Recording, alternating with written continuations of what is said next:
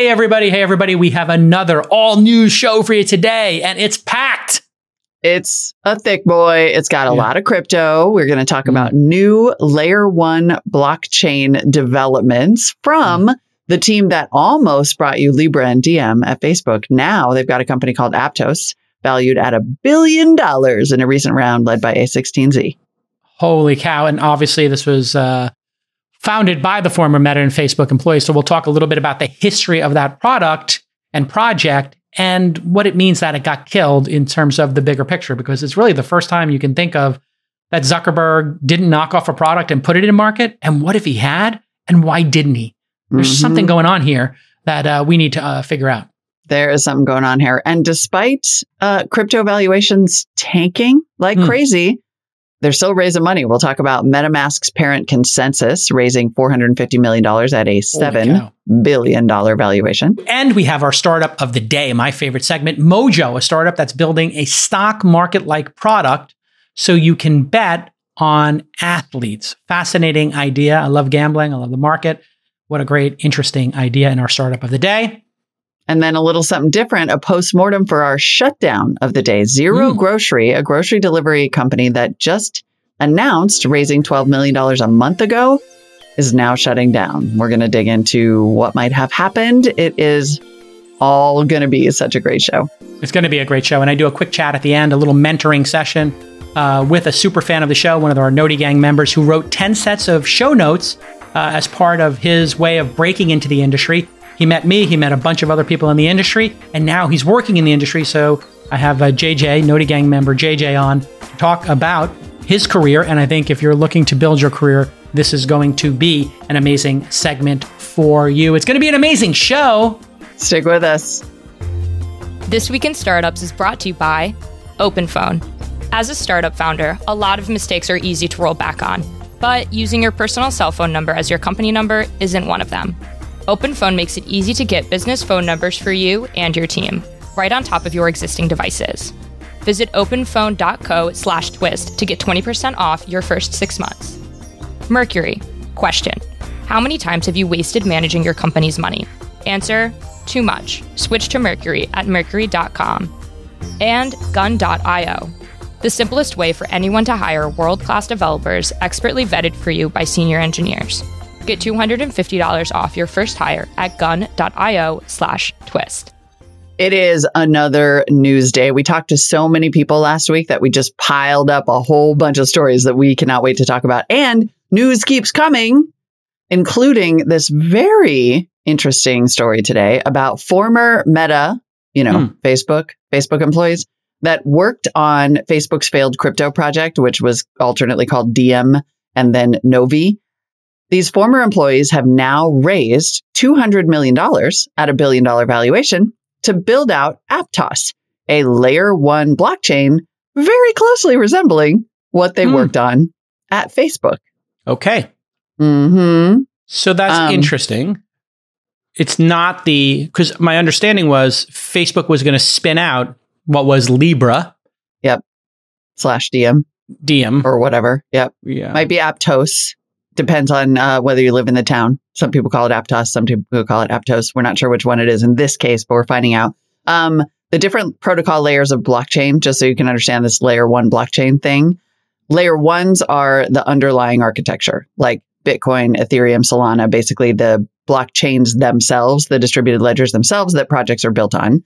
Layer two are projects built on top of layer one, which increase the functionality, like the Bitcoin Lightning Network, for example. Mm-hmm. And then layer three is basically like NFTs, right? Or blockchain based apps, games, DeFi, anything that is consumer facing. So it's kind of a big deal that what these people are saying is that they're going to build a core blockchain to product, go after like Ethereum and Bitcoin competitor. Yeah. yeah. All right. So Molly, what happened to the original IP that yep. was Libra, because this is actually, I think, one of the most interesting stories of antitrust that never has been told.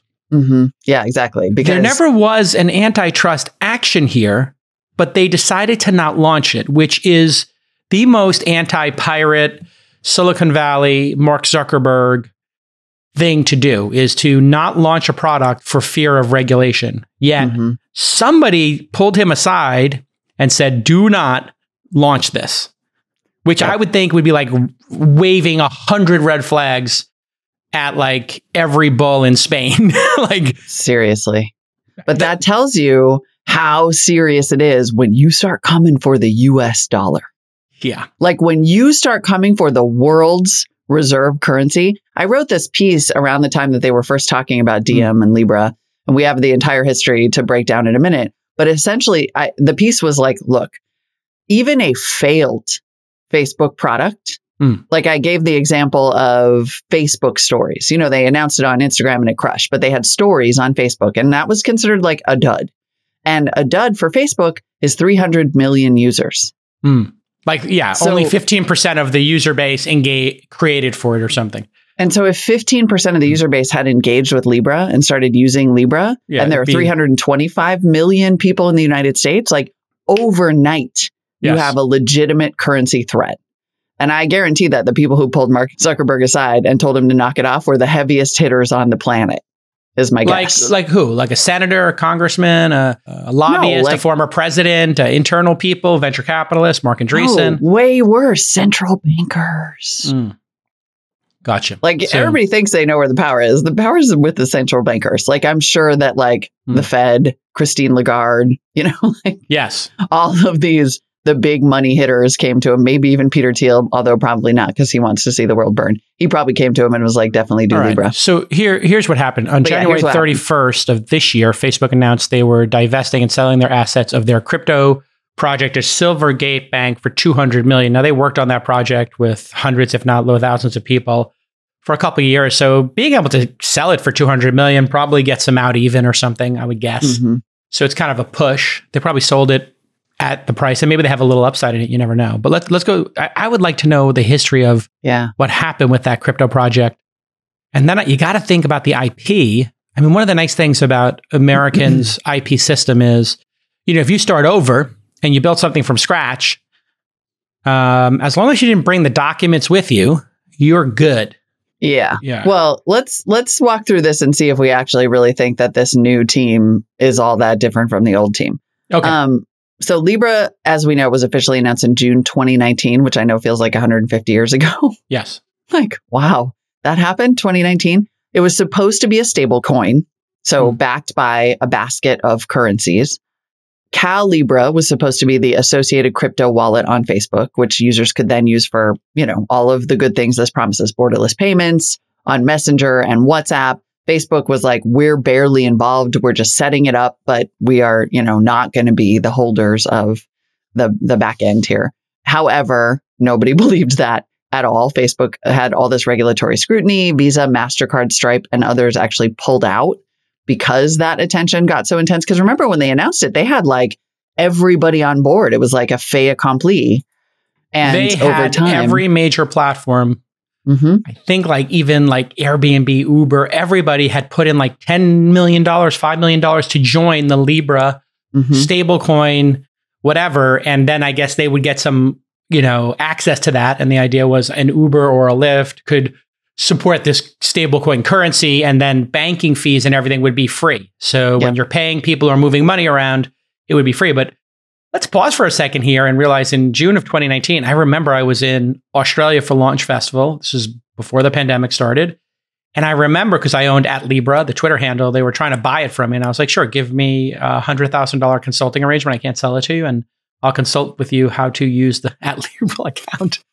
um, and like literally they were like, okay, we'll send it to you, but you need to talk to us on the phone. And I was like, no, I'm not talking to people on the phone. Um, but I mean, they were, they understood that stable coins would be super important. Not in June of 2019. They must have been talking about this for two years before that. So in 2017 or 2018, somebody there was like, we need to just do a stable coin. Yeah. This was long before Tether hit mass scale and before USDC even existed. So Yep. they, I mean, do the They were is really it the early. counterfactual when um, like what would happen if they had launched this and they had Right. 70 billion or 100 billion or 200 billion in stable coins out there? Oh my lord. I mean, it would have been earth shattering. It actually really would have been profoundly Yes. transformative to the financial system, which is exactly why I assume the big guns came in. So all of the scrutiny and the scrutiny was sort of like there, but again, it didn't feel any stronger than anything else that was happening in terms of scrutiny. So it does make you wonder what was happening behind the scenes because all of a sudden these big partners started dropping out. In May 2020, they pulled the the ultimate uh, parachute move, a rebrand. You know how I feel about that. Jeez. You know you're in trouble when there's a rebrand. Calibra became Novi, and then in December 2020, Libra rebranded to Diem. Yeah, it's like, don't look at this project. You've never heard of this project before. This is not the project you're scared of. There never like, was any Libra. Yes, there was we only not, Diem. Yeah, we're starting fresh. Yeah. That you hated work. Facebook, but you're going to love Meta. exactly. We're not so dumb. then on January 31st of this year, which you Hmm. may have, I will forgive you if you missed because some things have been going on. Facebook announced uh, that it was divesting completely and selling the assets of this crypto project to Silvergate Bank for Okay. $200 million. And now, fast forward to right this second, when most of the team that originally worked on that has Hmm. left, we don't know the current status of those assets, but we do know that this new company, Aptos, just raised $200 million at this billion dollar valuation led by A16Z with participation from Tiger Global and Multicoin Capital. Mhm. And they're essentially saying, we wanted to build that thing there, and now we're going to build it here. Straight up. wow. Build it. Um, What do you yeah? I mean, a lot of this stuff is built on open source software uh, or you know previous projects. You can fork a previous open source project. That's why there's all these forks of. I think there's a lot of forks of Ethereum, forks of Bitcoin, obviously, and so you know to f- and that's why you had so many of these what they call ish coins. You can add the s if you want. Um, all of these coins uh, were created because it's so easy to fork. Um, so they're probably just taking some base of open source software and moving on with it. And I don't think Facebook wants to chase down former employees and sue them for a space they're not participating in. Mhm. Wouldn't be surprised if Facebook owns some shares in it. Well, Um, exactly. Yeah. I don't and- think they're or Zuckerberg invested in it and just did it on the slide. So a lot of times when somebody's leaving your company, what a savvy person will do, I've done it a couple times myself, is say, "Okay, I understand you're leaving to do a startup. Can I give you the first 100k? Can I give you 250 on the way out the door?" So if you are thinking of leaving your company, you know, if you leave on good terms, you hire your replacement, which is what I always consider like the chef's kiss of like um, leaving a company is Mhm. to just tell your boss, "Hey, listen, I want to start a company. Um, I'm totally willing to stay if it takes you know three weeks or takes ten weeks. I'll find my replacement. I'll train my replacement, and I'm available to you for ten hours a month. You know, for the next year if you need me. You know, at whatever my hourly rate is." To uh, to consult and make sure you have uh, a, a, just the smoothest transition ever. And here's my new plan. I'd love for you to be my first investor. Like, just take that script, if you're like a senior executive, like you say that to your boss, they're like, okay. Um, but the CEO of this new company told TechCrunch to be clear, we have no formal relationship with Facebook and no investment from them. Mhm. Them being Facebook. Them being Now- Facebook. Let me tell Mhm. you how you get around this. Marc Andreessen. Uh, well, he's on the board of Facebook. And I wonder investor. he's an investor in this. Yeah. Now, I wonder if Marc Andreessen, if he has any high net worth individuals in his funds, uh, or they're nonprofits, you know, they're endowments, and I wonder if they would disclose if had, they had a major LP. So, Yeah.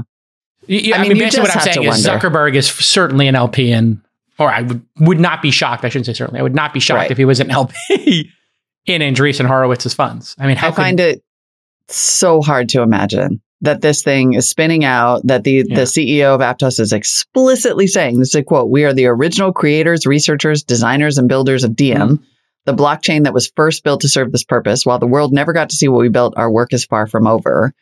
Yeah, Like it does sort of beg our belief that that Facebook and its um, its executives are in no way involved in this. And the real question is, will the same, you know, heavies, the same like big wheels who put the stop to this back then, believe Hmm. that there is no connection back to Facebook from this new company?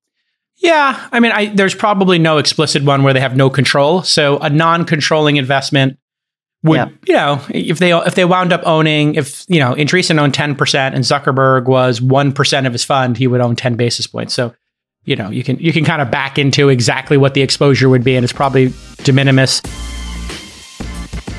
Listen, lots of founders are loosey goosey with their personal numbers. We all know that. They put it on company documents, they use it for sales calls, and more. And that's where things get super messy. You, you don't know who's calling you, right? Is it a sales prospect? Is it a coworker? Or is it somebody from your kid's school? Is it spam? Well, Open Phone helps you create business phone numbers for you and your team. And it works through an app on your smartphone very elegantly or on your desktop. You just pick a number, you install the app, and you're done. There is no need to carry two phones like I do. And there's so many features you're going to love, including, you know how we all create catch all emails like support at ourcompanyname.com? Well, you can do something similar for a phone number. You can have a shared phone number with multiple employees fielding those incoming texts and the calls. What a brilliant idea. See what OpenPhone can do for you. It's already affordable at a starting price of just $10 a month per user. So affordable. And Twist listeners can get an extra 20% off any plan for your first six months by signing up at openphone.co slash twist. And if you have existing numbers from another service, no problem. Easy peasy, lemon squeezy, open phone can port them over for free. Just head over to O-P-E-N-P-H-O-N-E dot C-O slash twist today. Openphone.co slash twist today. And this, because this is not going to be backed by the distribution channel of Facebook, WhatsApp, and Instagram. Well, that I think is the question though, is is what if Facebook immediately turns around Meta and becomes this thing's biggest customer? Like, oh, it's yeah. so it's so weird. I was just built on these protocols, and it perfectly integrates into Facebook and WhatsApp. And you know, I mean, the power move for Facebook we'll see, would but. be to just create a crypto wallet uh, and let people who are on Facebook Plus Plus, um, you know, pay ten bucks a month to have a crypto wallet over there, and then let the wallet let you use any coins in the wallet to do the marketplace. I understand the Facebook Marketplace does particularly well. I don't know mm-hmm. if they break that out in the revenue. I would be very interested to see what percentage of revenue going, you know, their take rate for that is or traffic is marketplace. Have you ever used marketplace? You know what? It's really good. I've never it's I don't only, use any of this stuff, but I hear it's It's incredible. the only reason I still have Facebook on my phone for it because I never oh. ever go to Facebook, but Facebook right. Marketplace is amazing. Like cuz I just moved, you know, whatever a year and a half ago and I bought all this good. I'm trying to not buy new things. Yes. yes but they have a lot of new things too. They have a lot of sort of like Wayfair type stuff. I assume mm. it's a little bit fell off the back of a truck, but ah, Got it. It's Facebook Marketplace has good stuff on it. Yeah, I've heard it's pretty amazing. Uh, yeah, I'm a big so, fan. So, uh, you know, with all these projects, I think what's going to happen is um, the government is going to highly regulate stablecoins. Mm-hmm. I think they may cap the size of them and the scale of them, the number of participants in them. I know that sounds crazy, um, but you could create some ground rules where there was some taxation on them. So if you want to run your own currency, uh, you need to pay the government 5% on all transactions or 2% on all transactions, something to keep them from overtaking the actual US dollar. Uh, is going to have to be done, or they could just be banned outright, um, and that would be the legal case of the century. And I think that's where we'll wind up. Is we're going to have some Supreme Court case. I'm going to predict it now. You know, in ten years, somebody is going to say, you know what, I am going to take on the man, and I'm going to take it all the way to the Supreme Court that I can create my own currency in the world. And that'll be an interesting moment. And I think I don't know the answer to what's better for humanity. If the government controls currency and can do the funky stuff it does, like mm-hmm. save the economy, you know, uh, by printing more money during a pandemic, or if it would be better if this thing was distributed and nobody controlled it and you were, you know, uh, in control of your money or nobody was in control of your money, or right. there were 20 different projects where you could splash your cash around and have all these dark pools of capital. I don't know. What do you think, Molly? Is, is do you think net net humanity would be better off if governments had less control of finance or over money? Over money, I mean, yeah. this is sort of partly what we were talking about with Molly White, right? When she was saying, mm-hmm. you know, that you you can, you almost can't underestimate the radicalism in embedded in the idea of of money that has no centralized control whatsoever. That means there's no tax collection. There's no, you know, government sponsored healthcare. There's no visibility into how cities are doing or states are doing or businesses are doing or individuals are doing. Uh, you know, do governments overreach? Unquestionably, but I, I think there's probably a reason that our society societies evolved in this way. Like if you want a city to work, for example, you have to have a mechanism for taxation and in a completely decentralized currency, just as one example, a completely decentralized currency world, that just like could never happen. We did have, I mean, in fairness, right? We did have the underground gray economy, off the books economy, where I remember my dad's restaurant in Brooklyn. There were certain employees Yeah, who got I mean, paid off the do. books. Yeah. And I think that still happens where pe- there's a cash economy, but the cash economy is occurring. Uh, I, I wonder if the if the what do they call it the gray market or the underground economy? I wonder what the size of the underground employment economy is today. hmm Uh, you know, the the untaxed economy compared to where it was in the 80s, 90s. You know, over the last five decades, because a lot of the people I meet who uh, are service providers and who maybe would have been part of that are now using things like Venmo, PayPal to receive payments. And I know that Mhm. those report. So, Venmo recently started. Yeah. yeah. So if that is the case, then people are opting in to being tracked Mhm. for the convenience. So the convenience of being able to, if you were a gardener, let's say, uh, or a dishwasher, the convenience of getting or a babysitter getting paid by Venmo is greater than uh, having to report your income. Yeah. I mean, Hmm. I don't think there will ever not be a, an underground currency economy, right? And there and there's every possibility that cryptocurrency will continue to exist as a mechanism to send money more anonymously if we end up in a cashless society. Hmm. Like without the ability to anonymously exchange cash, something will crop up in its place because there are always going to be need to be people who like do crimes, right? William Gibson calls the hundred dollar bill the international currency of bad Hmm. because it's like the most popular bill Hmm. used by all kinds of criminals and warlords and drug dealers and whatever. Like Yeah. there will always be a version of the international currency of bad, They but I don't think centralized currency ever goes away. I mean, that's the foundation of countries. If you have they were talking about you making a yeah. currency. They were they were talking about making a thousand dollar uh, bill for a while, and then they specifically didn't do it because of like money laundering and and yeah, the ability Right. I mean, I for many years did not want any of my transactions recorded, and I just went all cash for like a decade when I lived in LA because I was playing in a lot of poker games that settled in cash. Um, I stopped playing in them because you know I was in casinos and other places, and I was like, uh, I don't want to carry this much cash with me. And like you know, I'd win a game, I'd have twenty thousand dollars in cash coming out of the Commerce Casino. I'd have to have two security guards with guns walk me to my car, kind of situation, uh, because people would get knocked off uh, leaving a casino or something, and Yeah. that's when I just stopped carrying that. But I would pay for everything in cash, and it was very interesting to think. I don't know if you ever had this thought where I was like, I want to have a record of all my transactions, like to look back on someday. Like when I was in Italy, where did I go and look at my Apple Watch and see that I bought, you know, this place in Italy, I bought this ice cream. So I actually do that now. I'll go back and look at some transactions when I was somewhere. Look at my Instagram when I was in Tokyo to remember this coffee shop we went to that has like the handmade, you know, coffee where the guy whisks your whipped cream for your mocha, you know, to order. It was incredible. Um, that would be such a cool feature. That would be such a good argument for something like a digital currency. Like you think Yeah. about the layers that you could build on top of that. I mean, Yes. certainly that's possible with any transaction now, but it would be so cool to have like a neobank that also gave you like neat visualizations and hooked into your Yeah. I mean, this could exist right now actually if you just used it like if you had a neobank with a debit card Mhm. and you use that debit card for everything and then it could hook into your like photo album and give you, It's like, exactly like the Google Photos. A year ago, history. you were in Sydney, or two years ago, you were in Sydney. That's so fun. Your credit card should be like, your Apple card should be like, by the way, the last time you were in Sydney, here are the places you went yeah. and give you a list. It should give it to you the week before, you know, and like a picture of the food, you know, like yeah, absolutely. yeah. Co- correlated. There, there That was would a be so fun. Turn there your a s- spending into content. Exactly. There was a company called Blippy that we were investors in that then became Top Hatter.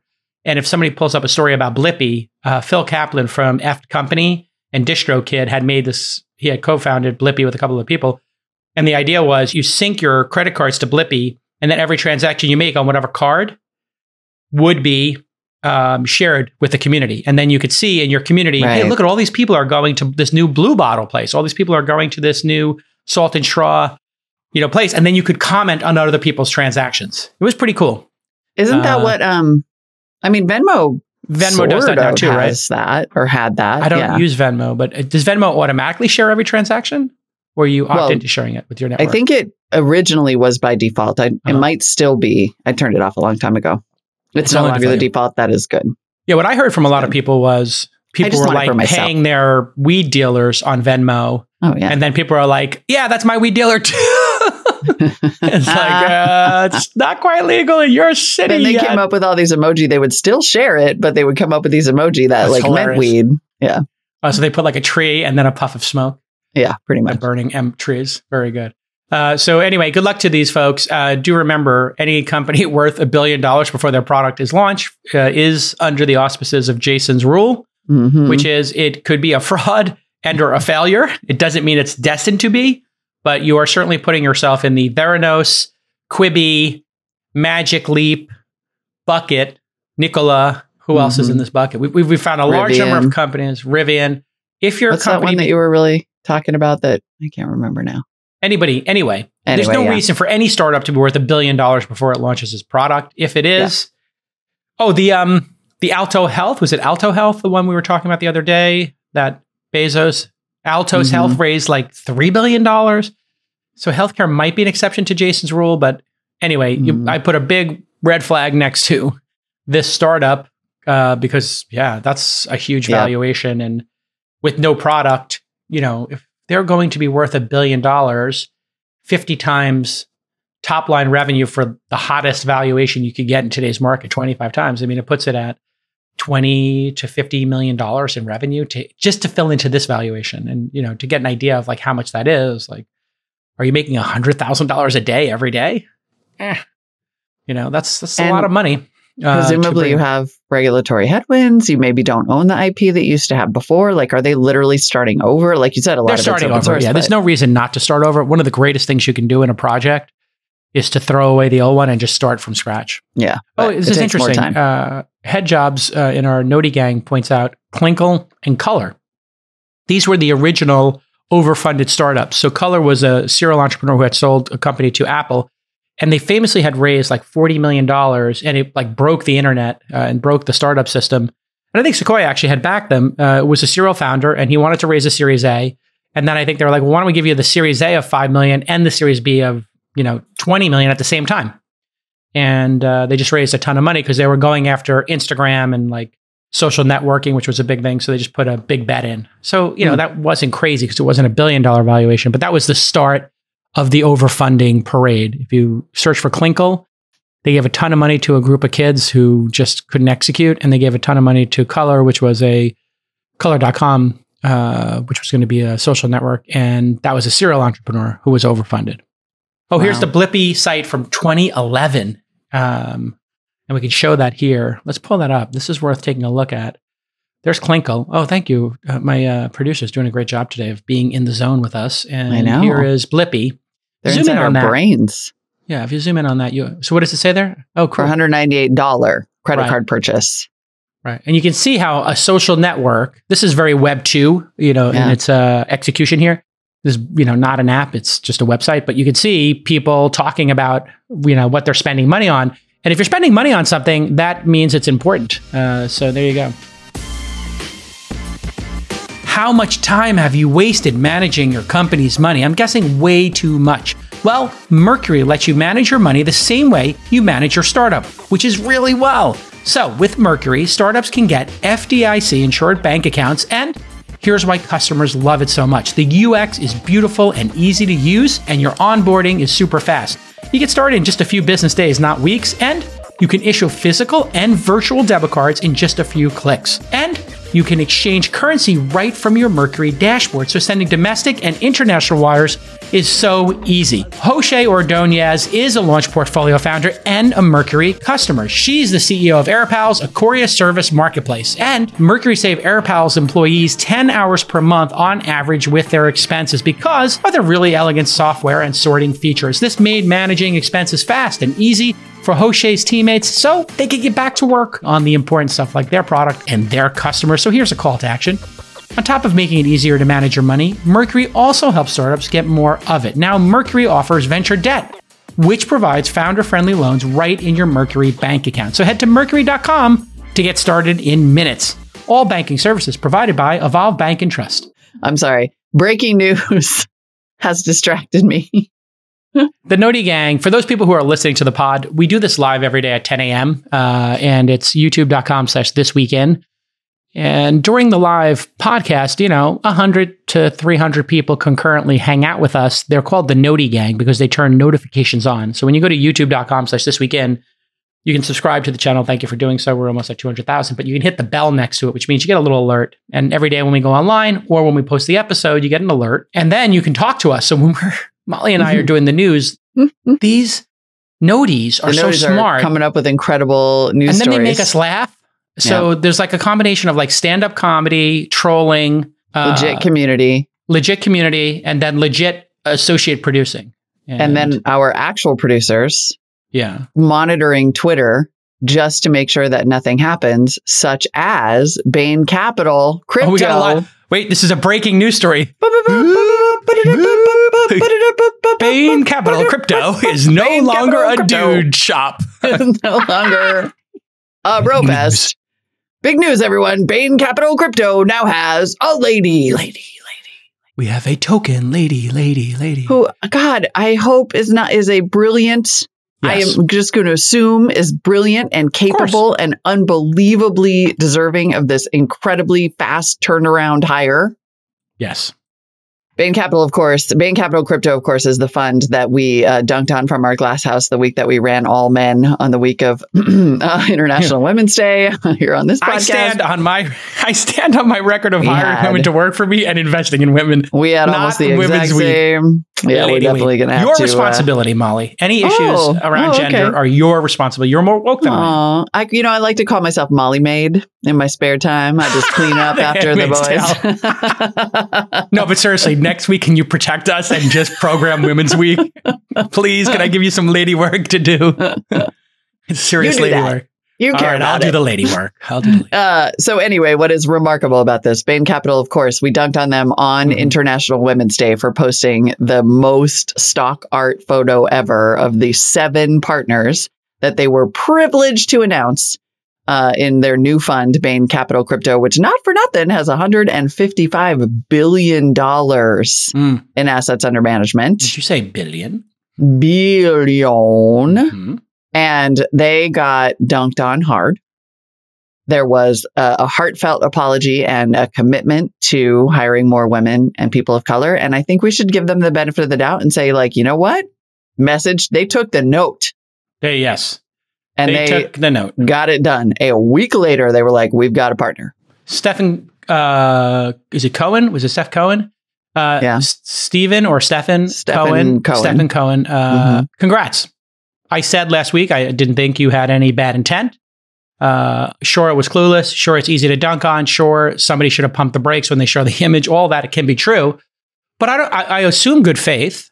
We all do, and we assume that you. I said let's give this uh, team six months, and here you are six days later. So I think, you know, and and uh, congrats to is it Lydia? Lydia. Yeah. Lydia who's joining. I think. I assume. Yeah. I'm guessing what happened here is like uh, the perfect teachable moment, beer summit moment. Like I just loved how Obama handled this stuff. I mean, I just miss Obama. I miss like competent leadership that could Mhm. communicate. Um, but anyway, uh, a beer summit learning moment. Yeah. you got it wrong. You fixed it, and now everybody is going to root for you, and we should. We should. We should give you the benefit of the doubt and root for you. There should be room for people who make mistakes To fix those mistakes. to fix your hundred percent. mistakes. Like I know that you're there's going to be another round of dunking, and I I will caution anyone who thinks that this is their opportunity to undermine Lydia and to assume that somehow she might not be as good and that they hustled her up as a you know a an apology or a token or a poster. Um, don't do that.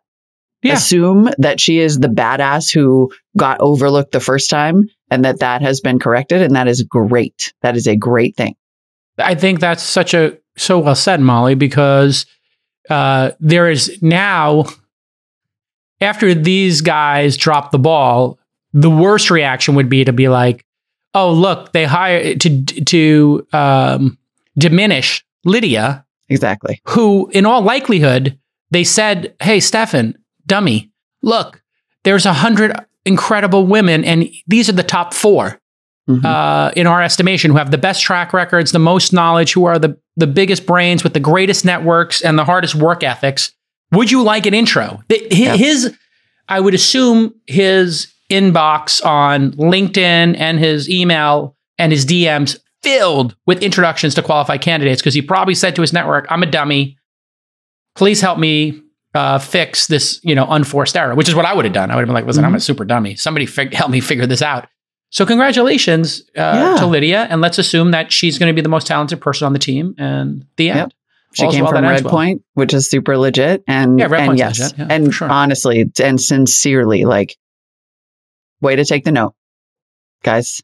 You know, They- they, could have doubled down. We're in an era of double down, Yes. and they didn't. And I think with that should be noted and applauded.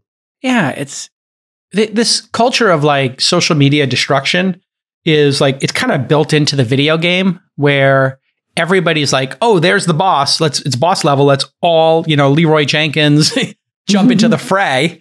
And you know, it, it, the dynamic is so weird, especially on Twitter. The way Twitter works with quote retweets and tweet and retweeting and Yeah. trending topics. It's just the rage machine, and uh, it's nice to see like it could also work in another way, which is Yeah. to laud good behavior and you know evolution of individuals who got it wrong.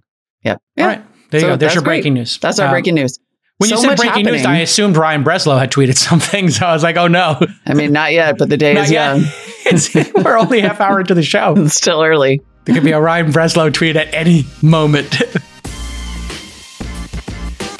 Hiring software engineers takes a long time. Can take months in many cases. I see this in all the companies that I invest in. They have some blocker. What's the blocker? We need more engineers. So, gun.io is going to change that for you. Yes, they're a software developer hiring platform. And here's what makes them so different. Their candidates are expertly vetted, then matched to your company by a team of senior engineers, not by an algorithm, not by a recruiter, and not by happenstance, which is how a lot of this goes down. Gun.io developers have eight plus years of experience building products, and they're used to working directly with founders and executive teams, ah, like startups, right? Fast growth ones. They can get your candidates as quickly as 48 hours, and the average time to hire is only two weeks. 90% of the candidates are US based, and they have a network of vetted international candidates too. So if you're looking to hire from another market, they have you covered. There are two ways to use Gun.io. One, you can work with a freelancer and enjoy Gun.io's ongoing support services. They'll handle the billing and swap out talent for free at any time. Or you can hire a remote developer directly from the Gun.io network for half of a typical recruiter's fee. So here's your call to action. It's going to be really easy for you. Gun.io is the easiest way for startups to find and hire world class developers. And you're going to get $250 off your first hire at gun.io slash twist. Super interesting uh, day, actually, week in the crypto space. Two more big fundraising announcements before we moved on. What move is going from- on? I thought crypto crashed and all this I money know. is flying I thought into so it. too, but you know, this is this is the original buy the dip community, right? Yes, you thought that's that true. it was actual traders, but they're just like, yeah, we're buying the dip. and now the VCs are into buying the dip. They are into it. ConsenSys is MetaMask's parent company, which built a suite of Ethereum based products. They just raised a $450 million Series D. Hey, So they do have a product, but at a $7 billion valuation, woo, led by ParaFi Capital with participation from SoftBank and Microsoft. MetaMask has over 30 million monthly active users and is the most used Ethereum wallet, which Yeah, it's excluding the web browser Brave. Yeah. Um, $7 billion for a That's- wallet.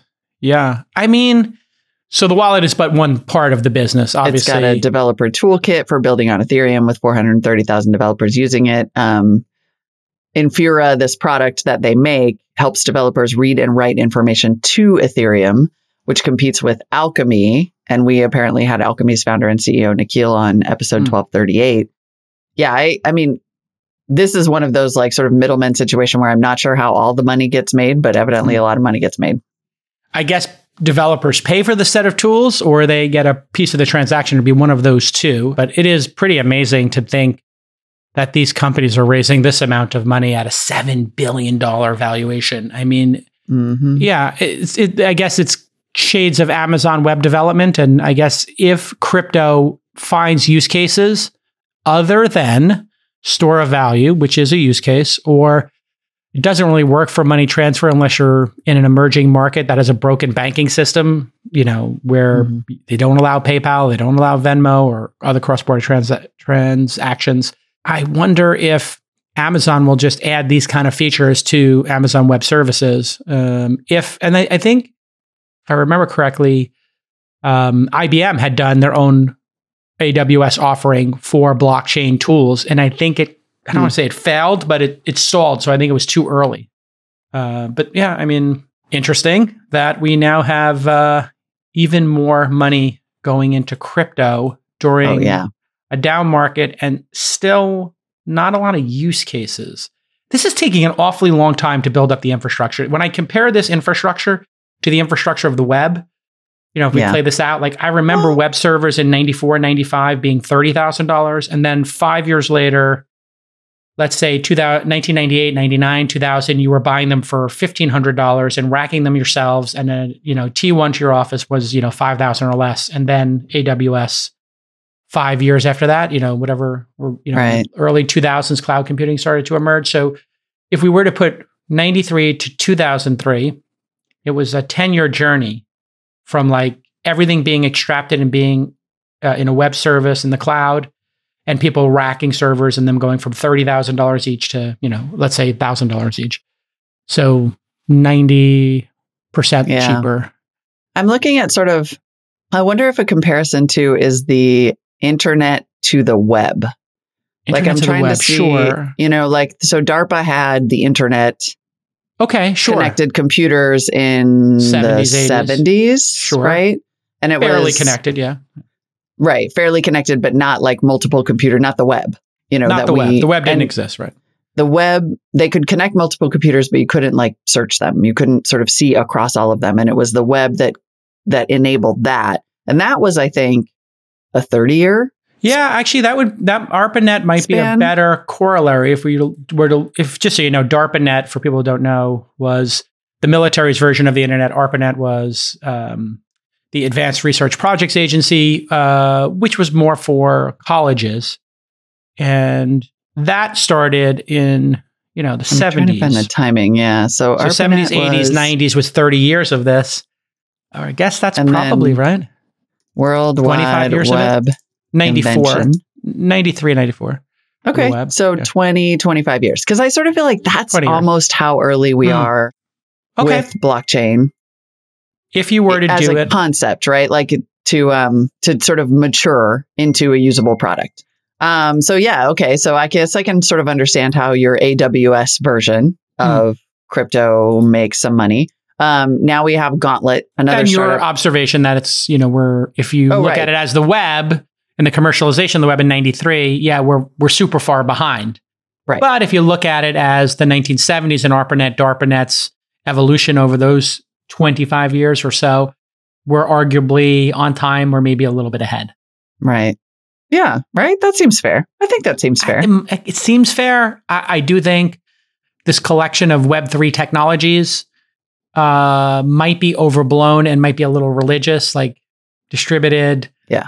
you know, blockchains that are immutable and run by anonymous server, not anonymous servers, but by a collection of, you know, various nodes may not be the most optimal for every use case. So, Yeah. you know, the private blockchains and centralization might actually make for a better consumer experience. And I think that's this weird religious distributed thing. And we had this, if you remember, in the early stage of the internet, Wired was always like information wants to be free, information Mhm. wants to be free. There was something to that. And then Yeah. there was also something to artists need to get paid, writers need to get paid. There needs to be a business model associated with this to make it sustainable.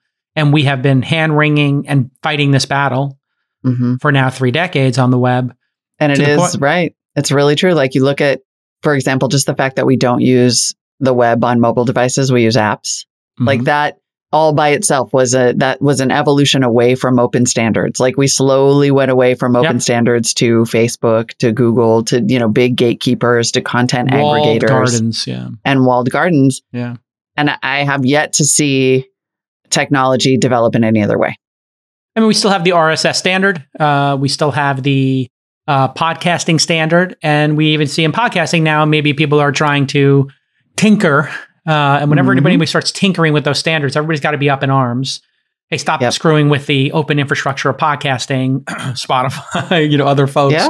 Like support the standards or GTFO. But podcasting itself might be too open to make real money, right? Like it has struggled to find a truly sustainable business model other than advertising. And advertisers are like, oh, we don't, we don't get enough visibility into what happens with the ads. Like it's enough to sustain some of it. But if you really want to be the HBO of it, Mhm. like Spotify seems to, you may find yourself wanting to tinker with the standards. It would be, it would follow the evolutionary path of every other technology, is all I'm saying. Uh, but like you do it. also have Patreon, and you also have people reading ads, inserting ads, and every and people doing podcasting and making the money from whatever their day job is. You know, Yeah. so having a podcast and then being an investor, having a podcast and being an actor, having a podcast and being a television writer. You know, so it does see or a, a Substack newsletter. So the unbundling, bundling war and Mhm. who pays for content keeps happening. Is it patronage? Is it subscriptions? Is it consolidation and a group subscription? Is it advertising? It's all of those things. Mhm. But the open standards should occur independent of that. So people break the open standard in order to get an upper hand and get additional power, which Yep. we hate. we hate. Uh, we, I think we hate. I think I speak for everybody. We hate. That. I hate that. Yeah, don't break the open standards. Facebook people. loves that. Facebook. This is why I think anybody who's a content creator opts out of I mean, you can't even share a freaking post from Facebook. Like if somebody sends me a Facebook post and I'm like, oh, I want to send that to someone, you get, I mean, it's just like absurd. Absurd. Yes. More open Terrible. standards equals better. And I think that that is the perfect, I mean, that is the perfect crypto use case that still hasn't been nailed, which is the distributed version of Facebook. That is just delightful without advertising. I mean, why can't the crypto community, with all their unlimited resources, stop raising money and selling tokens and NFTs and flipping and painting the tape? Stop all the nonsense. And will one of you qualified people or 10 of you just make a Facebook killer already. For Yep. sake, you got to beat Yep. both of those out. But it's so f***ing annoying. I would even take a token if I would buy a hundred tokens for a hundred dollars if Yes. somebody would just make this. I if would just back do this. this. I would. Yeah. I tried to back this so many times. I'd literally just make an exact replica, an open source exact replica of like f- classic Facebook Friendster functionality that nobody owns and that you control your group and it's distributed. The end. It That would be so in- beautiful. It exists in um, Ministry for the Future, which is Kim Stanley Robinson's book that all the climate people are reading. You should read this. It's Ah. really, really good. It's like this phenomenal book about the sort of UN group that's in charge of like trying to fix the climate crisis and then all the like financial and bureaucratic tools that they enable to do it. And one of the Mm. things they create is a blockchain based, privacy oriented social network Mm. where then everybody gets a token and they own their own information and they all start doing it's like called u.gov or I don't even remember, but something has you in the name. But what's so interesting is that then everybody ends up owning what is in effect a carbon coin. Like it ends up being a really dis- Ah. disruptive um, financial tool. Also, it's very, very clever. That should that's a book group recommendation. Ministry the Yes, Future. and then if everybody's doing this, like buy the Constitution or buy, you know, classic cars or you know Nintendo cartridges and Michael Mhm. Jordan's rookie card. All due respect for this nonsense. Restore like- the internet. Yeah, like there, there's other things that collecting a group of money would do better. Like I love this idea of like instead of buying the constant, you know, 13th copy of the Constitution, take that 40 million and buy public land, put it into a trust to never be developed again. Like Yep. let's make cool stuff that actually is transformative and doesn't line your own pockets. That's the problem why people hate crypto people. Is because 99% of crypto activity is flipping, bag holding, painting the tape, you know, grifting. And 1% is like technically interesting. And of that 1% that's like technically interesting, 0.1% are projects that are world positive. Like more Yeah. world positive stuff to make it less about you flipping stupid, you know, meaningless NFTs of monkeys and punks and Gary V friends. No offense to any of those projects. I mean, I love art. Well, I like art, I guess. Do something meaningful in the world is my know, point. totally. Yeah.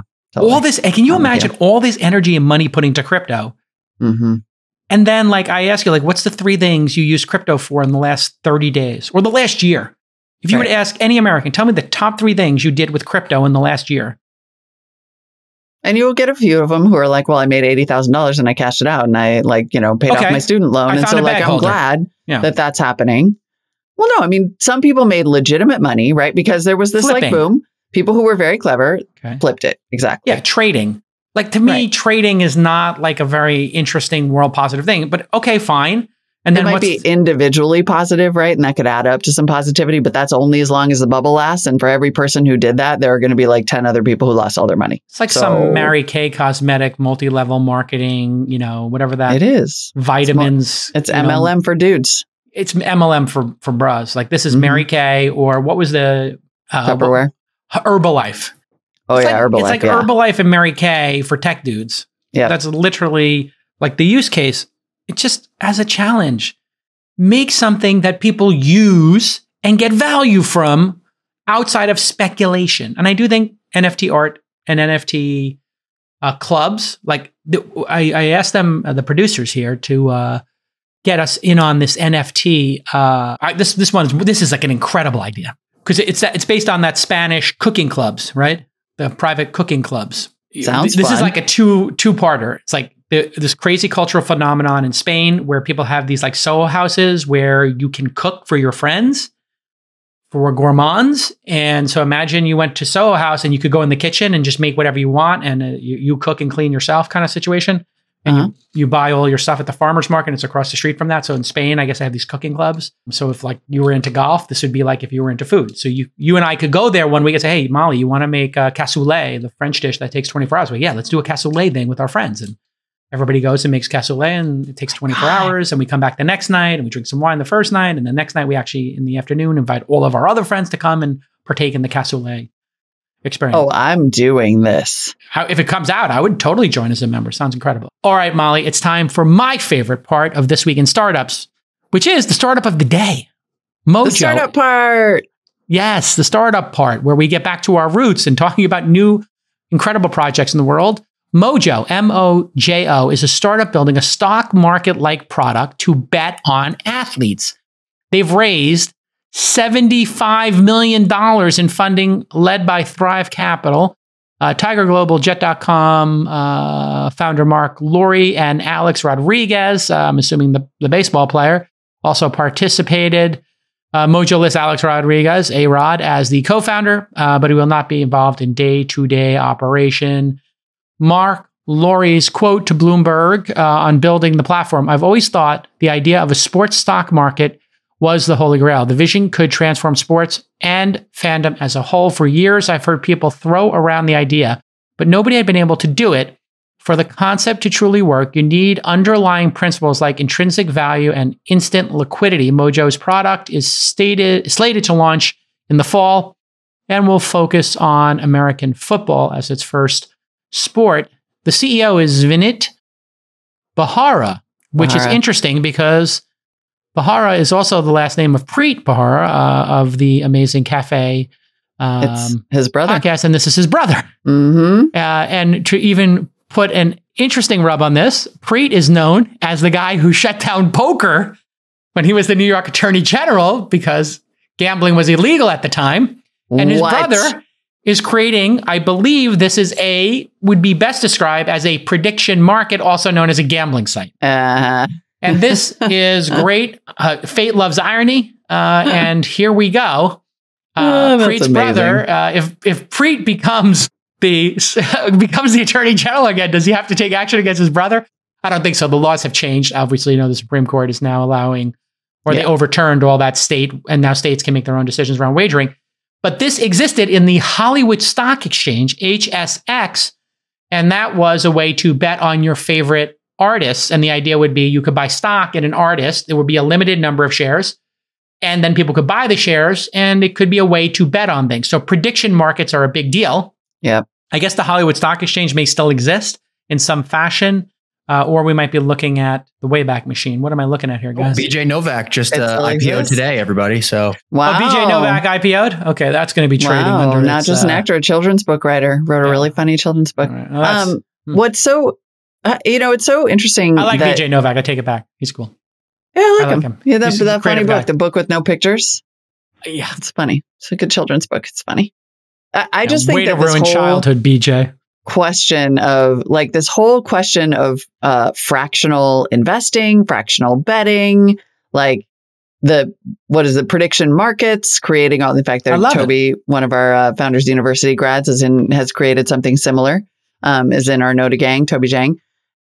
It's do you love it? Is it like the kind of thing that can only exist when there's like so much money sloshing around? No, it's Or no? um, listen. People love to gamble. There was a website called InTrade, but this thing, when it came out um, a decade ago, became super popular because you could pr- you could propose any bet, and then people would take either side of it, and it would kind of like be a great way to um, understand the world.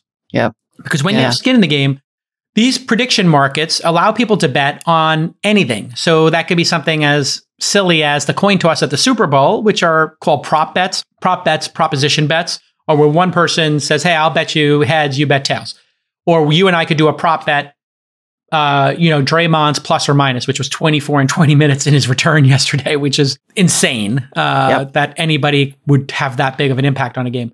But here's one uh, we could make an, a prop bet. Uh, how many episodes will Prof G's CNN Plus uh, series last? Or you could do something that's actually important, which is you could make a bet on how many days will the war in the Ukraine last. Now, this seems Mhm. silly and weird, but when people start making these kind of bets, what it leads to is people being thoughtful about predictions and thoughtful about handicapping things. This is very important for society. If you can get really smart people to place bets on the probability of things happening, you understand the world better because they have skin in the game.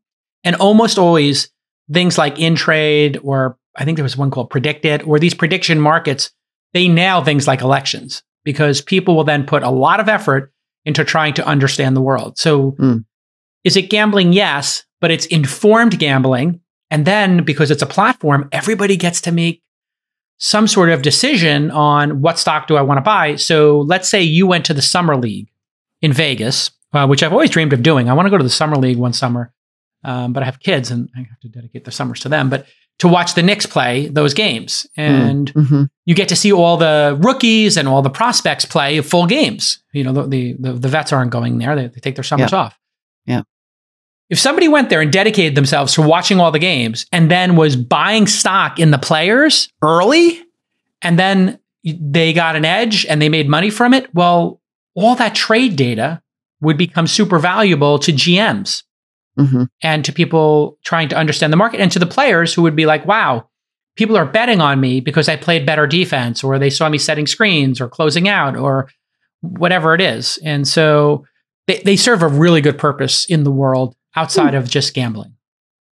That'd be I now I want to have um Vinit Bharara come on the show and tell us if that's one of the uh, one of the plans for Mojo is to create that kind of analysis and insights out of this People will have and to have a to sell it to, right? Yeah. If, if, think about it. If you were buying stock in a rookie, Mhm. you know, Steph Curry taken seventh in the draft, I believe, like somebody probably looked at that and said, you know what, this is the the kid to bet on, and I'm I'm buying his stock, right? And so who is that person? Then you could go back into the trades and say, who is the best person for doing that? And if you're a Yeah. young person and you could have a track record of picking stocks, or which you can do very easily, that's like the classic way for you to get a job is to you know put your own ten thousand dollars to work or whatever it is, build a mock portfolio and show you out you you have great alpha, you beat the average uh, return. Well, here you could do that and become a GM or work for a GM in sports. Yeah, totally. I love this kind of stuff. Moneyball. um, I know you really do. Well, I just rewatched Moneyball, which, by the way, is an incredible film. I mean, Brad Pitt. I mean, he's so attractive that people always talk about his looks. The dude is an incredible actor. I know. That He once was, so was it once upon good. a time in Hollywood? I mean, I that Yes. was Yes. unbelievable. That Moneyball, one for me was, like looking in a mirror when he's up I there on the roof fixing his antenna. Yeah, like, totally. wow, That's you. just- I know. New worked me. hard for it. You know, I worked you've hard for it. Have worked hard Yeah. for it, maybe. Um, we, I'm sorry to say, have an add on to Startup of the Day, which I think is probably something we should keep doing, actually, the shutdown of the day, yes. uh, because this is a part of the game. In fact, I described it to somebody the other day. I was like, I'm so excited. I've got a founder in Founders University and one coming to the accelerator and maybe one in Dill. Like, it's all happening. It's so great. And then I was like, I know, though, that this is the part where I'm just sending baby turtles toward the sea. Yeah, hoping they don't get hit by the seagulls or the sharks. And like most of them are getting picked up. So what's happening, uh, of course, is Nature that finds a way. turtles are being picked off by gulls. And today's shutdown of the day is actually surprising and extremely abrupt. It is, and close to my heart because the company going into our accelerator is a competitor Oh, to this product, Zero Grocery, ah, yes. Which is a grocery delivery startup that just raised, this is why this is so interesting, Mhm. just raised a $12 million seed round last month. Oh, wait, I found this when we were having our conversation about the company that you wanted to have come to Yeah. the accelerator. And I predicted exactly this. I think Yeah. like this is Yeah. going to be a, a massively hard execution play. It's so a for massively hard execution. Zero Grocery was a plastic free online delivery service that operated in San Francisco and Los Angeles, two great markets to, uh, you know, where people are super conscientious about these things. Yep. And they made an announcement today. Um, they had raised 12 million in seed round, uh, has shut down. Today is Zero's last day. With great regret, effective immediately, Zero will be shutting its doors and stopping all further deliveries. How did this happen? Fundraising has always been the biggest battle we have faced. Unfortunately, it's the battle we've lost. Serving you and your families has been an absolute honor. You've welcomed Zero into your homes and trusted us to feed you. We put everything we had into something. Hmm. Uh, no other details about why it failed uh, have happened. According to PitchBook, Zero also raised a $6.4 million seed round. The idea here, let me ex- see if um, uh, I can explain this to you, Mhm. is the idea here was there are a group of people who would like to have less packaging Mhm. and maybe buy things like you used to buy them at your grocery store, like when people would fill a bag for you and like they had the staples in barrels and stuff like that. Yeah. Am I correct? Yeah, or like the milkman, like it comes in glass, you Mhm. know, and reusable and it's it's zero waste, Mhm. hence the zero grocery Yes. concept. Um listen, like everybody's clear-eyed about the logistics hurdles Mhm. in delivery and then in sourcing goods that you package into these reusable containers. I still find it, you know, I mean, we're talking about a little over 18 million dollars Yeah. here to operate in two cities. Hmm. That does still seem kind of abrupt. You should have only done one city, number one, obviously, because you Mhm. want to f- get the model perfect. Because if the Yeah. model's not perfect, and let's say it's 50% inefficient, you're now 100% inefficient because you've doubled your inefficiency. Uh, Yeah. So if you're Yeah. losing money in the first iteration of a product, which is typically what happens, you don't want to lose a ton of money because then you run out of runway. So the fact that this this make they announced the seed round last month, by the way, I don't know if that they raised it. So they may have announced the seed round last month. It could have been raised six months ago. Typically, that's what happens. So the money they could have been burning a million or two million dollars a month running this Got it. operation.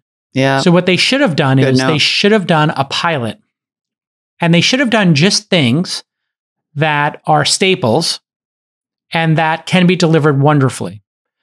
Uh, in a way, the way Uber did only black cars, which were highly profitable, delightful, and just easy to beat the incumbent. So I would say for this, produce and staples like flour and sugar, coffee, I would love. I- I w- It would be so delightful to get a box that came to my house with brown paper bags in it hmm or containers like mason jars, like a s Mhm. the mason jar is a standard. How beautiful would it be to get mason jars filled with raisins and cashews and flour and sugar in- of different sizes, and then you put them all in your cabinets or your pantry, and Yeah. it looks gorgeous. So I don't know Yeah. if you've watched these YouTubers or TikTokers who obsess over perfect pantries, but I'm down with that. I'm like, down with perfect pantry. I'm so into perfect pantry life. Like it is, that would be the win. And then if you just did it like a subscription, like, hey, just every month give me a pound of sugar, pound of flour, whatever. And if I have a little extra, fine. hmm So I, I think with our company, and maybe there's some lessons here of how to run a super cost effective, expensive, hmm or properly priced beta with 100 people. Yep. And really have the buy in and then start going down market. So I would charge $100 to join. And with that, you get 100 mason jars, right? So it's like kind of built in your onboarding. And it's $10 per delivery plus a tip. And we're going to come every week with your stuff. And you're paying a little extra, but you're going to get so much benefit because we save you unpacking and we save you garbage. hmm What? Why? What? What do you? What do you think is the the big idea here with these uh, zero packaging or less 90% less packaging concepts? What's the big win for you? I mean, well, the big win is the is certainly the climate, the lack of waste. I think that's really valuable for consumers. I also think that it could translate like long term into cheaper groceries overall. Like 30% of the cost of consumer packaged goods is packaging. It's hmm. super expensive. And so it. if you have this ability to enable hyper local, you know, what sold me on this is is one, everybody who doesn't want a beautiful pantry that doesn't come with a bunch of like crap. Because even if you get grocery delivery now, they'll still go to the store and bring you all of your produce in those little plastic bags, and you can't really stop that from happening. So this is sort of the convenience factor minus the waste, and hopefully in a way that transforms consumer behavior. So my Right. like thesis, really, my three funnels when I'm looking at these investments, and uh, yes, I've written this up and it's going to go somewhere soon. It's like I want to talk about systems. Mm. Like, are you somehow fundamentally transforming a system? Are you talking about gigatons? I don't want to hear about millions or right. God Well, help like us, that. single digit tons, tons, right? Gigatons. And then finally, behavior. Are you changing a consumer behavior? Because I Hmm. really believe in the power of the consumer to be like, we don't want high fructose corn syrup anyway, no anymore. Know what happens? It goes away. Like Mm. we don't want all this packaging and Nope. plastic and BS. Like you were talking about leaving all the stuff at the Apple store, which I totally did the other day. Oh, did you do that move? Where you Uh-huh, yeah. What- how I shocked was were like, they? here, just take this. Yeah, they were totally stumped, like completely stumped. but they Just took like, it. uh, uh, yeah. Like it was sort of on a, and then it was like, like they almost had to like go get someone to bring it away. They were just like, what do They were like frozen. Like, I what do we do, do- with garbage? It's like you Right. created an Apple. it's your problem, not mine. take it away? Take all the pieces, the teeny little Well- pieces of plastic. What Molly's referring to is the JCal move. I, you know, I go to the store, I buy a laptop, I buy, you know, a phone, I buy a watch, and they bring it out or an iPad. Like literally, I did this when I bought my iPad Pro with the Magic Keyboard. I literally sat there and I unboxed it in the store. I folded it. I took the cable, put it in my pocket, and I walked out with my and I set it up while I was in the store. And I Yep. put this big stack of garbage, and they were so offended by the amount of garbage. I said, maybe you should just hand me the goddamn iPad on the shelf. Imagine if you went to the Apple store and they had just in a thin sleeve, like a leather folio or something, your Mhm. iPad, and they had a stack Yeah. of a hundred of them. And they just said, here you go, take it off the Yep. shelf.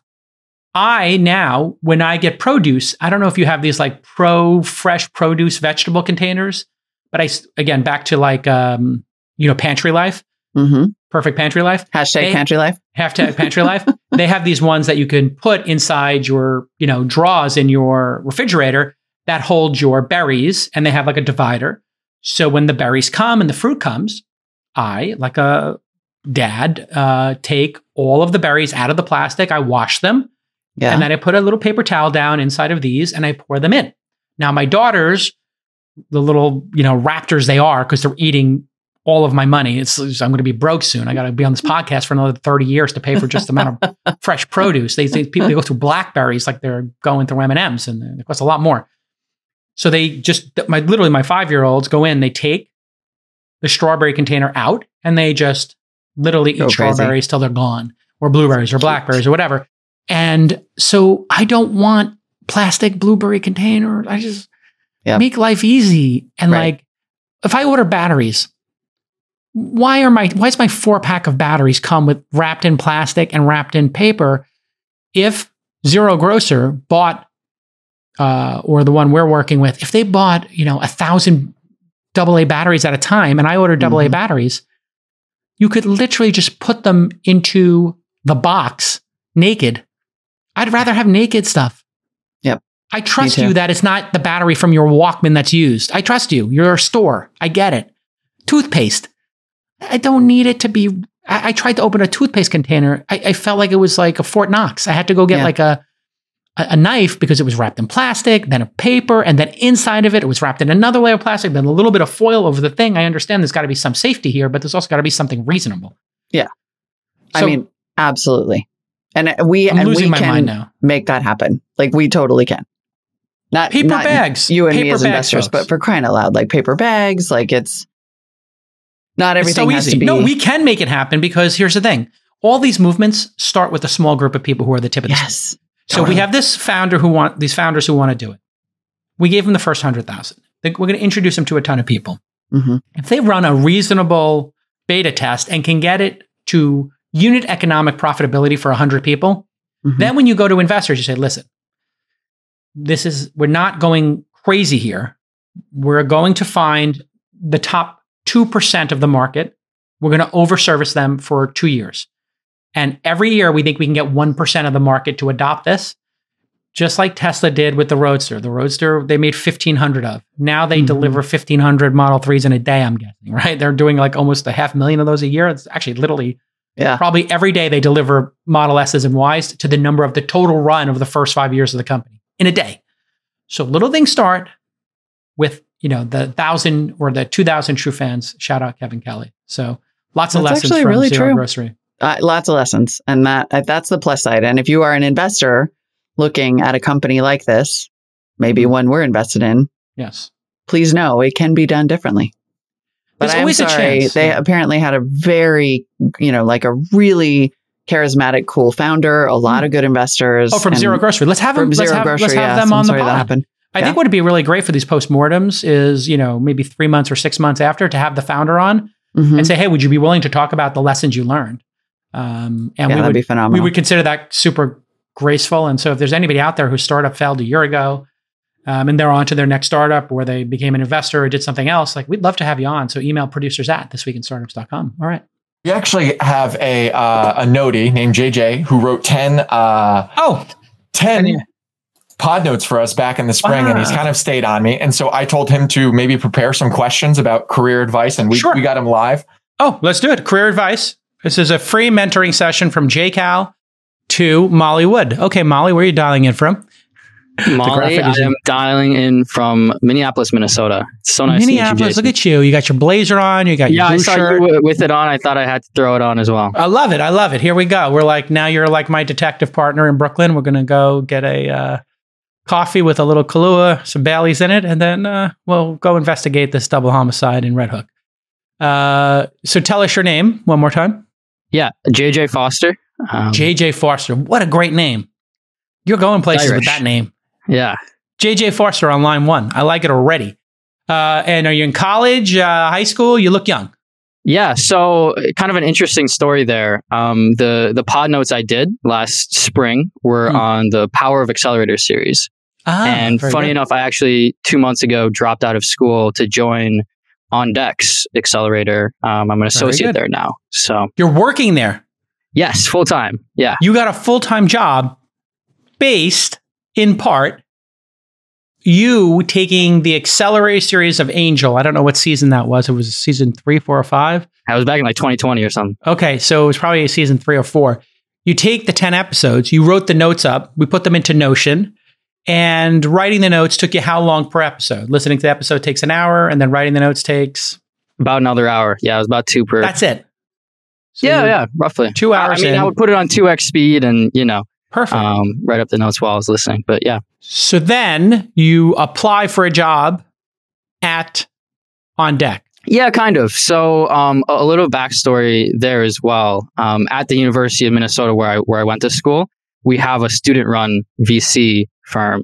Ah. Um, so I was investing out of that, and the and the person who created that, Lucas Bagno, is Hmm. at Village Global. So I I stayed in Very contact with him. He he notified me of, hey, On Deck's, um, you know, raising Fantastic. raising a fund for ODX, and um, got in touch, and yeah, here we are. That's extraordinary. So, uh, what what do you when you look at those notes and the takeaway? Do you take notes when you're normally doing a pod, listening to a podcast, or did you just do it for these because you really had a passion for it? And uh, what what role did that play maybe in uh, your interview process? Because I would think if you're doing an interview and you knew all of the knowledge in those, you know, usually it runs about an hour. So let's just say it's 10, 12 hours worth of content. There must have been a decent amount of knowledge that you accumulated so you go into that interview armed with all that knowledge. Is that what happened? Yeah, I mean, absolutely. So um, I would say the common thread throughout these uh, Power of Accelerator, the series, was kind of the similarity to universities, which is uh, kind of funny that I, I dropped out of one to join an accelerator. But it's kind of like a, uni- a university for companies. Um, I certainly use that knowledge, but also, JCal I've been listening to your, your podcasts for you know, like the, the Angel series, the twist, all of that forever. How old So, are you, JJ? I'm 21. 21. And you've been listening to the pod for how long? Uh, honestly, it's kind of crazy how, how far I've come in about a year, year and a half. Um, yeah. So you've been listening to it for the last year and a half. You get a job at On Deck.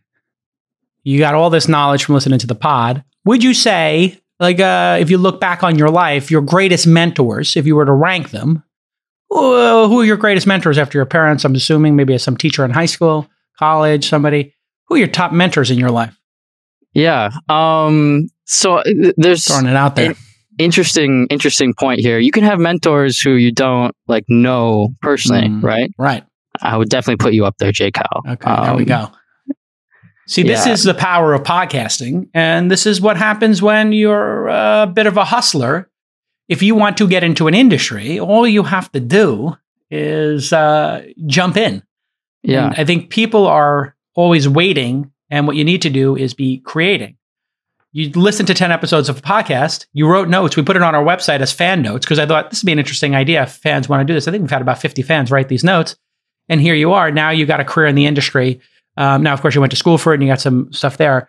Yeah, now that you're doing so well at the at the young age of 21, do you have questions for me about your future career and, how to optimize that? Yeah, of course. Um, like, w- what what do I do now? Right. Um, I, I finally break broke in to to VC. That's such a common term these days. Yeah. But like now, how do I go from zero to one to one Yeah. to ten? Right. Like in the industry. Um, do you have any tips there? I guess. Uh, Yeah, let being me a grinder, like I just like so the pods, uh, the pod notes. I actually use that and did the same thing for Harry Stebbings' 20VC podcast Oh, great. um just sent it to him randomly and over an- another you know six months of, of badgering him got got him on the on a phone call as well he's been Amazing. an awesome person to just talk through and so vulnerable i think like that's so, a power you and him have you're real and, I- and I well, really I'm not that vulnerable, but I am real. Yeah. No, He's he's You're a mess. real. That, Yeah, he's I a mess. That kid. No, I'm joking. uh, he wears it on his sleeve, and I think it's it's, it's quite charming, actually. Um, what I would say is uh, think about at its. Uh, so one thing I want to point out to people who are listening to this: if you're creating stuff, you have learned something uh, inherently in your networking ability, which is if you show interest in other people, people will be interested in you. So, Mhm. because you wrote notes about people's podcasts, uh, they have no choice. But when you say, "Hey, I wrote these notes up about your pod, thought you might be interested in them if you want to use them for anything," you've tapped into two phenomenon of human psychology. One is you showed interest in other people, so they'll show interest in you, and then reciprocity. You did something for me, writing these notes. Um, I'm of, of course flattered and thankful. I'm flattered that you listened to the show, and I'm thankful that you took the time to do this because we put them on the website and share them with other people. They get value from it.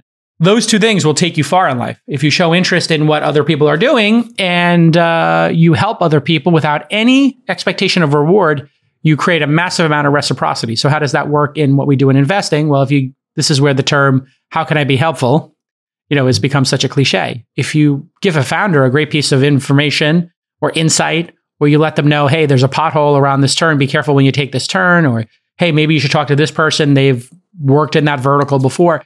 Uh, or did you know about this company that went out of business that tried to do something similar to what you're doing? All of that could be accretive to their success. So, being of service to other people and helping other people is the path to success in what we do in venture land and investing. And then, what is investing at its core is what you have to ask yourself. So, I'll ask you this question at its core, what do we do when we invest in companies? you're taking a bet on a person i mean at the early Right. stage here um Correct. You're making a bet. Making a bet is good. anywhere yeah So you're making a bet. Okay. And if you're making a bet, you, you got the right answer. You're selecting a winner, or you're selecting what you Hmm. think is a winner, and you're trying to increase their chances of winning by giving them capital and then being in alignment with them. So what we do is we anoint people and we pick winners. So then you have to ask yourself at the company you're at, are you doing that behavior? Or are Hmm. you supporting somebody who's doing that behavior? Both of them are valid. And are you making sure that you get credit for that work? So, Hmm. how do you get credit for the work? Well, the way you get credit for the work is if you're doing meetings, like my associates do 15 meetings a week, if they, and we record them, we, we ask for permission. Hey, can we record the Zoom? Um, now, imagine you find the next Robinhood, Uber, Com, and you were the first person at your firm to interview them. Now you have that interview and you have your notes from it. and nobody can take it away from you ever. Now, if the company invests in it, uh, when I had Doug Leone on, he talked about the different people at Sequoia who actually found the great companies they invested in and who were the first point of contact. Now, did they get sole credit for that? No, the brand of Launch or This Week in Startups or the syndicate may have brought them in, but you made sure you shepherded them from when they applied for On Deck or somebody applied for our accelerator to the point at which we wound up getting on the cap table. And that is super valid. You don't get 100% credit for it, but you should get some credit for it. Now, if you found them at a demo day that you went to on a weekend, great. And so it really is how many startups can you write coverage of? How many can you meet? How many Zooms can you record? Keep them in your hard drive and be able to tell your bosses, hey, listen, I met with in the first quarter 150 companies. Uh, in 16 weeks, I did 10 a week. And uh, this quarter, I'm trying to get to 12, uh, you know, whatever. I'm going to I'm gonna up it to 15 a week and I'll do 180. And um, by the way, of the 180, these are the 10 that I was most enthusiastic of. These five actually got Series A's, and uh, we missed those. So hmm. you're basically betting on yourself and doing your own Moneyball and Moneyball yourself. Uh, and I never did that for myself. Other people were doing it with my track record, like other LPs, and other people were watching me do it, but I do it now. I like to see with my team who finds the good nuggets. And so just essentialism, if you want to be an investor, it's about finding great companies and placing bets. So don't forget that. And then you got to get credit for it. And you're a person who likes to write and you're a good writer.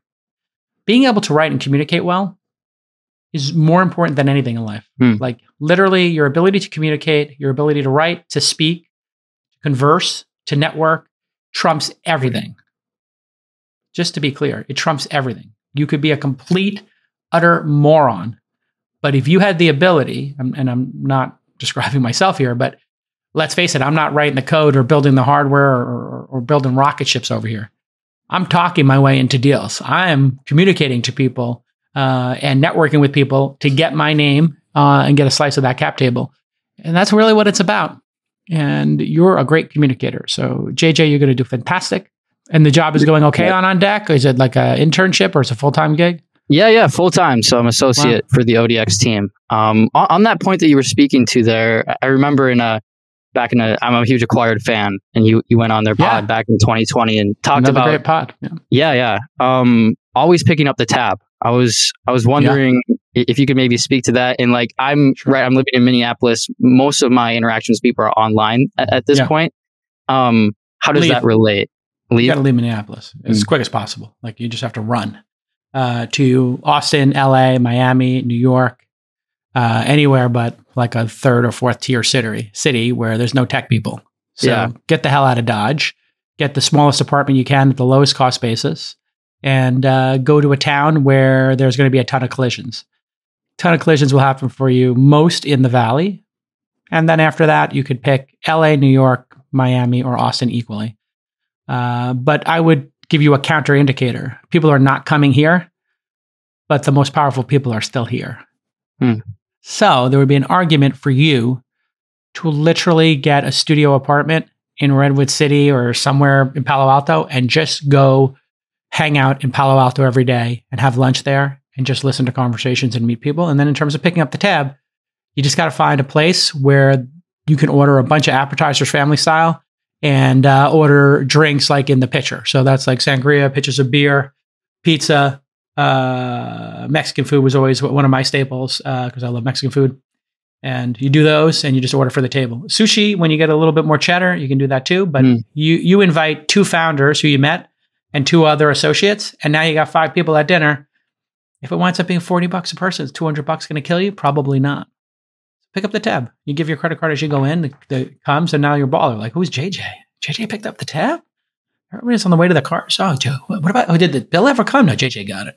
It's a, that's where you mm. want to be. Now, people go to, people like, oh my God, JCal picked up the tab, you know, like it's, it's a, it's a BFD. It make you baller, but you got to get the hell out of, where are you, Minnesota, you said? Yeah, yeah, yeah, Minnesota. Yeah, no, no diss to Minnesota, but there's nothing going on there. You got to get the hell right. out of there quickly. I meet Molly Wood, by the way. This is JJ. You still think so? Hi, JJ. Hi, Molly. I really love the suit jacket. Well done. Yeah, I had to throw it on. I had to throw it on. um, look, JCal's already raising everybody's game. There we go. Really, you still think even in the remote universe that we live in now? I mean, we had a first time fund for manager the last two years. It Jay Malik. Matter. He raised ten million dollars on Twitter.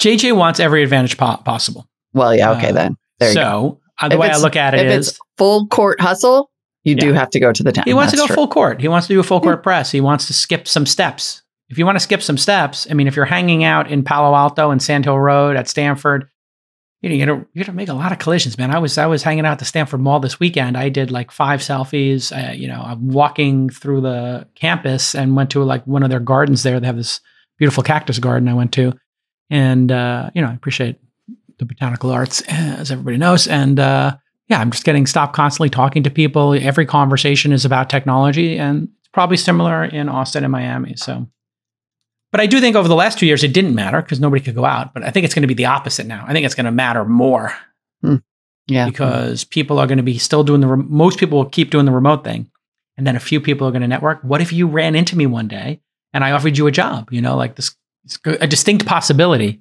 And now you've proven yourself. Oh, I know JCal. I know 20 Minute VC. I know the acquired guys.